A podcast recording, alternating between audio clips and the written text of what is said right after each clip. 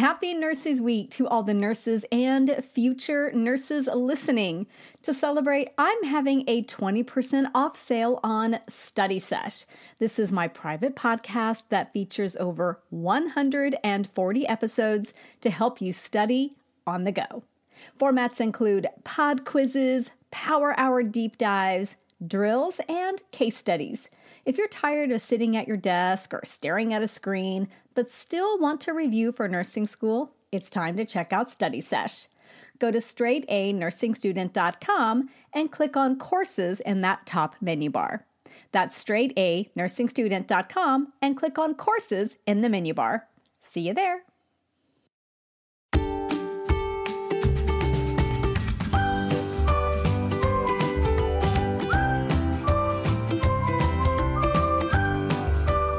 Well, hello there, everybody. This is Nurse Mo, and welcome back to the Straight A Nursing Podcast. This is episode 143, and today we will be talking about anaphylaxis.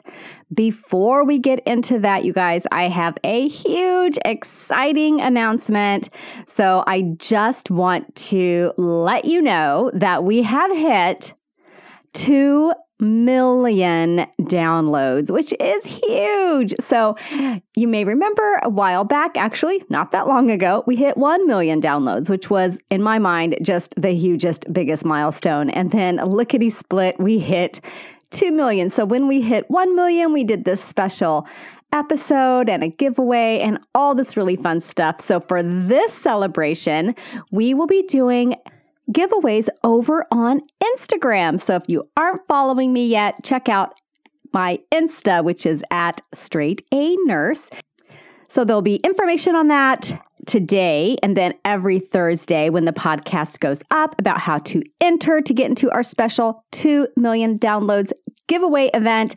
And then we will do the drawings and announcements on the Saturday after that initial Thursday post. So go check it out on Instagram at straight A nurse and help us celebrate. So thanks again to everyone who rates, reviews, downloads, subscribes, listens, shares the podcast. As usual, let's take a moment to do a quick listener shout out since we're on the subject of sharing the podcast love. And this listener shout out goes out to Beck, who took the time to write this thoughtful review. Straight A nursing is essential for every nursing student and even practicing RNs. I listen to the podcast daily as I get ready for work or am traveling for school. Nurse Mo is so knowledgeable and really helps make the information memorable. Plus, she is fun. I tell every student I meet about her because I believe I am surviving this nursing school adventure with passing grades and a little less stress because of her. Nurse Mo, thank you for all your hard work, time, and caring personality. Beck, thank you so, so, so much. I love that you enjoy the podcast and that you have fun listening to it. I definitely have fun creating them for you guys.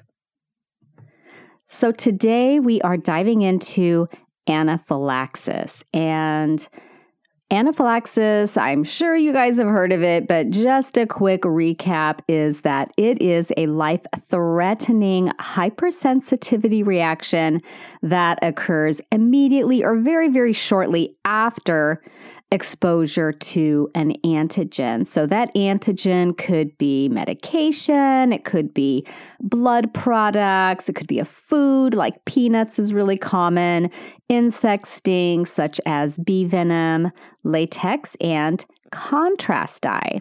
And because anaphylaxis can quickly be fatal, it's absolutely crucial that you understand A, how to recognize it, and B, how to intervene appropriately. So that's what we're going to talk about today. So, first, let's just chat briefly about what actually happens in anaphylaxis. So, in a general sense, anaphylaxis um, involves that hypersensitivity reaction, and that occurs when an individual has been sensitized against an antigen. Some people, you know, they'll take multiple exposures to build up a noticeable hypersensitivity reaction, whereas other people will have that hypersensitivity reaction after just a single exposure. Once sensitization has developed, then the individual develops that reaction whenever they are exposed. Anaphylaxis is that severe, severe hypersensitivity reaction to an antigen. You may also hear people say anaphylaxis and anaphylactic shock kind of interchangeably, but really, what occurs with anaphylactic shock is that the reaction of anaphylaxis has dropped the blood pressure. This reaction is so severe that the blood pressure has dropped so low that it cannot support organ perfusion. So that's when we say the patient has anaphylactic shock. Though just be aware that you may hear the terms used interchangeably. They're not exactly the same thing. Anaphylaxis can lead to anaphylactic shock. So, how does all of this happen? So, in anaphylaxis, mast cells release biochemical mediators in response to, again, exposure to an antigen. And this leads to all kinds of things in the body, namely systemic vasodilation. So think about vasodilation and what that does to your blood pressure, increased permeability of the capillary membrane. So think about what that does to your intravascular volume. So that fluid from that intravascular space, if there's leaky or increased permeability at that membrane, that fluid leaks out. We lose volume, we drop blood pressure.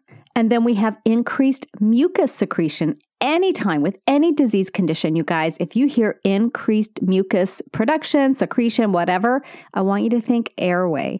Think airway clearance, think airway narrowing, think um, airway closure, think about mucus plugs, think about airway, airway, airway, okay? We also get bronchoconstriction. Again, another airway. We get laryngeal edema, okay? Airway. We also get coronary vessel vasoconstriction, so the heart's not going to be getting perfused as well. We have cutaneous reactions, that's all the skin signs, the hives, the itching, and then smooth muscle vasoconstriction that affects the GI tract, the bladder, and even the uterus. So, in other words, the signs and symptoms of anaphylaxis are, are kind of widespread and definitely potentially life threatening. So, why is anaphylaxis potentially fatal? So, death due to anaphylaxis can occur for multiple reasons, essentially, airway obstruction, cardiovascular system collapse, or in a lot of cases, a combination of both. So, again, that systemic vasodilation and that increased capillary membrane, they're both going to lead to massive fluid shifts. We then have hypovolemia. That intravascular space becomes depleted. We get hypovolemia. You have then decreased venous return, decreased cardiac output, and you guessed it, significant hypotension. And then that coronary vasoconstriction, that's going to decrease oxygen delivery to the heart. And the effects of this are compounded by the tachycardia that goes along with anaphylaxis. So not only does the heart have decreased oxygen delivery, it also has increased oxygen demands. And you guys, that's a bad combo right there. Airway edema can completely occlude the airway, you know, and that can be compounded by that mucus production, that mucus accumulation. And this can lead to respiratory failure and arrest. So, absolute immediate action is necessary in order for your patient to have the best possible chance for their best possible positive outcome. So let's talk now about the signs and the symptoms, what you're going to see and notice about a patient who is having an anaphylactic reaction. So, the hallmark signs of anaphylaxis, to remember these, I find it's best to kind of break them up into categories. So, we'll talk about them in categories. So, mucous membranes and skin. So, the patient will have itching, they'll have hives, you might see flushing, um, you know, turning red at the face, the chest would be the most common areas, the neck, swollen lips, swollen tongue. Okay, so think mucous membrane um, signs and symptoms with that. With the respiratory system, shortness of breath. You could hear wheezes. They could be so loud you may not even need your stethoscope to hear them. Bronchospasm, airway closure. Okay, that would be a bad one. Stridor. Stridor scares the heck out of me. I work in the recovery room now, and I worked in the ICU for many, many years. And so, anytime a patient's been recently extubated, we have to watch out for stridor. And whenever it would happen, it would just scare the pants off of me. So, stridor is definitely a sign that the airway is massively compromised. Hypoxemia, so you're watching the SpO2 and it's probably going to be low.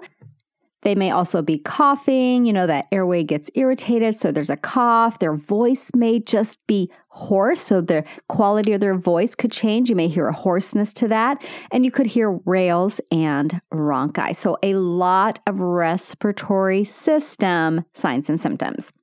GI signs and symptoms are vomiting, diarrhea, and abdominal pain and cramping. For genitourinary, the patient could have incontinence, could have vaginal bleeding. Neurologically, the patient may complain of a headache, dizziness, they could have convulsions, decreased level of consciousness can definitely occur, or restlessness with that. Cardiovascular wise, you're looking at tachycardia, you're looking at hypotension, maybe initially some hypertension because of the tachycardia, but as that systemic vasodilation occurs, those leaky capillary membranes happen, then hypotension results. And then miscellaneous things, the patient may say they have chills, rigor, lumbar pain, diaphoresis, you may see some of that, and they may just say, I feel really warm. Okay, so those are the general signs and symptoms of anaphylaxis. So, your job is to recognize when that is happening and intervene quickly and appropriately. So, everything we do in anaphylaxis treatment is aimed at supporting the airway, maximizing ventilation, and ensuring adequate circulation. So, again, prompt identification and immediate treatment. So, this includes A, if an infusion is running, like let's say you just hung an antibiotic and the patient starts having an anaphylactic reaction, you're going to stop whatever infusion is running because that's likely your culprit. Okay. So stop the infusion immediately. Then we'll be administering that epinephrine. And we're going to talk about epinephrine more in just a bit. So put a pin in that one. Providing supplemental oxygen to the patient who needs it. Definitely want to do that. You may need to support ventilation and you may need to support it aggressively. This patient may require intubation. Again, think about that systemic vasodilation, that hypotension. These patients will need fluid boluses to keep their blood pressure up. You also want to flush whatever is in their system out. So, a fluid bolus of one to two liters is not abnormal, would be very normal for a patient in anaphylaxis. Again, those fluids are going to help support uh, cardiac output, support blood pressure, and flush the antigen from the patient's system. Other medications, in addition to the epinephrine that may be given and are often given, are diphenhydramine, and that blocks the histamine response. And Solu-Medrol is given to prevent a delayed reaction and help stabilize those capillary membranes. Medications to actually support the blood pressure may also be needed. These can include inotropic agents like dopamine or dobutamine, as well as vasopressors such as norepinephrine. Positioning the patient with their legs elevated will help promote venous return. However, your patient may feel they have to sit up in order to facilitate effective ventilation. So, you're going to be obviously assessing the patient to see what they can tolerate when you're intervening and helping them. Okay, I said we'd talk about epinephrine, and yes, let's definitely do that because not all epinephrine is the same, you guys. So, when I was a new grad, I was in a residency program, and one of the really cool things we did was simulation. So, we learned a lot from going to these really high tech simulation um, events. And in the, one of the simulation scenarios that I went to, it was an anaphylaxis reaction scenario. And we're going through the whole thing and we're doing really good. And we note that he's having some kind of crazy reaction to the, I think it was an antibiotic that was hanging. And we stopped the infusion, we supported his oxygenation. And then we went to grab the epinephrine. And wouldn't you know it, we grabbed the wrong one and we give the epinephrine and the heart rate goes sky high and the patient basically i think he codes i don't know it was just it was a great scenario and it was a great lesson because if you're going to fail absolutely fail in simulation lab right um, we had grabbed the wrong epinephrine so there are different types of epinephrine. It comes in two concentrations. So you have to be very clear which one you are using and through which route you are administering it. Don't be like us. You're going to do better. So you'll learn from my mistakes, you guys. So there's IM, intramuscular epinephrine. And this used to be labeled as a 1 and 1000 concentration. I believe they have taken that labeling off because it was massively confusing for people. It contains one milligram per mil. Okay. Because the reason it was so confusing is the other epinephrine, the IV epinephrine, was labeled as 1 to 10,000. And it was just a lot of zeros and it was confusing. And in an emergency, as you can see from my simulation example, it's really easy to grab the wrong one. So, intramuscular IM epinephrine previously labeled as 1 to 1000. And I'm just telling you that because maybe there's an old test, an old assessment that still has that language in it. I want you to understand it. Know definitely that IM epinephrine contains 1 milligram per mil. That's the concentration. The recommended dose is 0.01 milligrams per kilogram with a max dose of 0.5 milligrams. So, if you know your patient weighs at least 50 kilograms, you're giving that 0.5 milligram dose, right? So you don't necessarily always have to do all that math on the fly. So if your patient weighs 50 kilograms or more, they're going to get that max dose of 0.5 milligrams because it is 0.01 milligrams per kilogram. That IM epinephrine is what we use in mild cases of anaphylaxis. However, if the patient is in anaphylactic shock, typically what's going to be done is they'll jump straight to the IV route of epinephrine. So, IV epinephrine, again, previously labeled as 1 in 10,000 concentration, and it contains 0.1 milligrams per mil. It is to be given only in cases of severe anaphylaxis causing that life threatening airway obstruction or hypotension.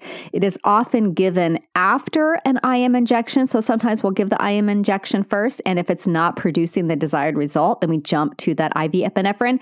Then what you might see is first the IM epinephrine and then an IV epinephrine infusion. However, again, if the patient is on the verge of that cardiovascular collapse, then they're going to get a IV bolus. Not super super fast. It's considered a slow IV bolus and then that would be followed by that continuous infusion. So, these patients getting IV epinephrine will always need to be in that critical care environment and on continuous monitoring of their heart rate, their blood pressure, and their respiratory status.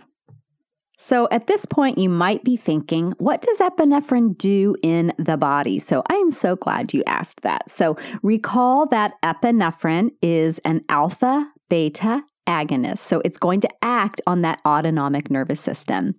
It's going to increase heart rate, it's going to increase contractility, and thereby increase cardiac output. It's also going to cause the blood vessels to vasoconstrict, and that increases total peripheral resistance and increases blood pressure. Its action on beta 2 receptors results in powerful bronchodilation, which supports the patient's respiratory status. So you can see how it's kind of the perfect drug to combat anaphylaxis.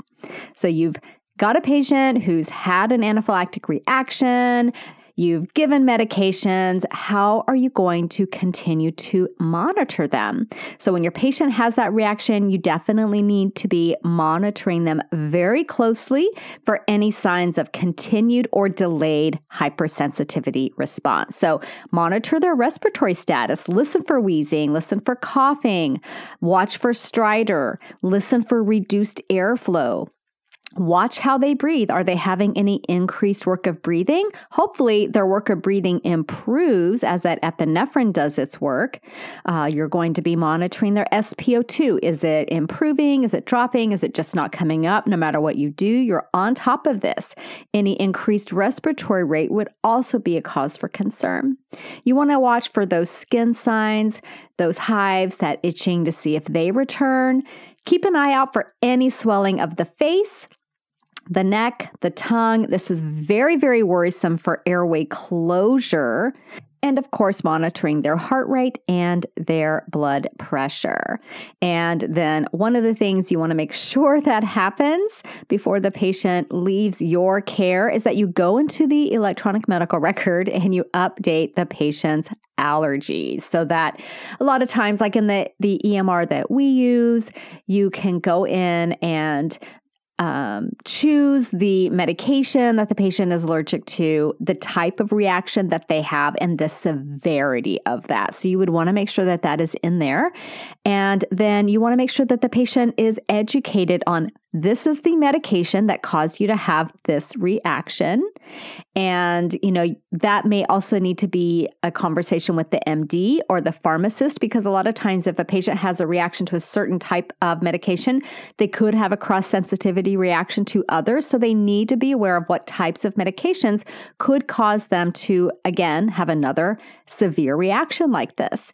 And depending on the allergen, like if it's something that the patient could come across in their everyday life, such as, you know, a food allergy or the bee venom allergy, they may need to carry that auto injector, that EpiPen device. So, Let's sum this up real quick. You're too long, didn't listen. Here it is. Anaphylaxis is a severe hypersensitivity reaction that can be quickly life threatening. Common signs and symptoms are hives, itching, wheezing, cough, tachycardia, hypotension. I'll say that again because it's super important. Hives, itching, wheezing, cough, tachycardia, hypotension. Treatment includes epinephrine, fluids, Benadryl, corticosteroids. Interventions include oxygen, ventilation support, positioning the patient with their legs elevated to promote venous return, though, important to note, the position may need to be to support respiratory function. The patient may assume a position of comfort with their breathing. And monitor patient for respiratory compromise and airway closure. Keep a close eye on their vital signs, especially their heart rate and their blood pressure. So, there you have it, guys your down and dirty guide to anaphylaxis and how you, the amazing nurse and future nurse, are going to respond quickly and keep your patient very, very safe. And then next week, we are talking about burnout, how to recognize that it's sneaking up on you, and what you, as a student nurse or new nurse, can do about that. So, again, thank you to everyone who has helped us reach 2 million downloads. That is just amazing. Again, go check out my Instagram if you want to get in on the weekly giveaways for the next several weeks as we celebrate this huge milestone.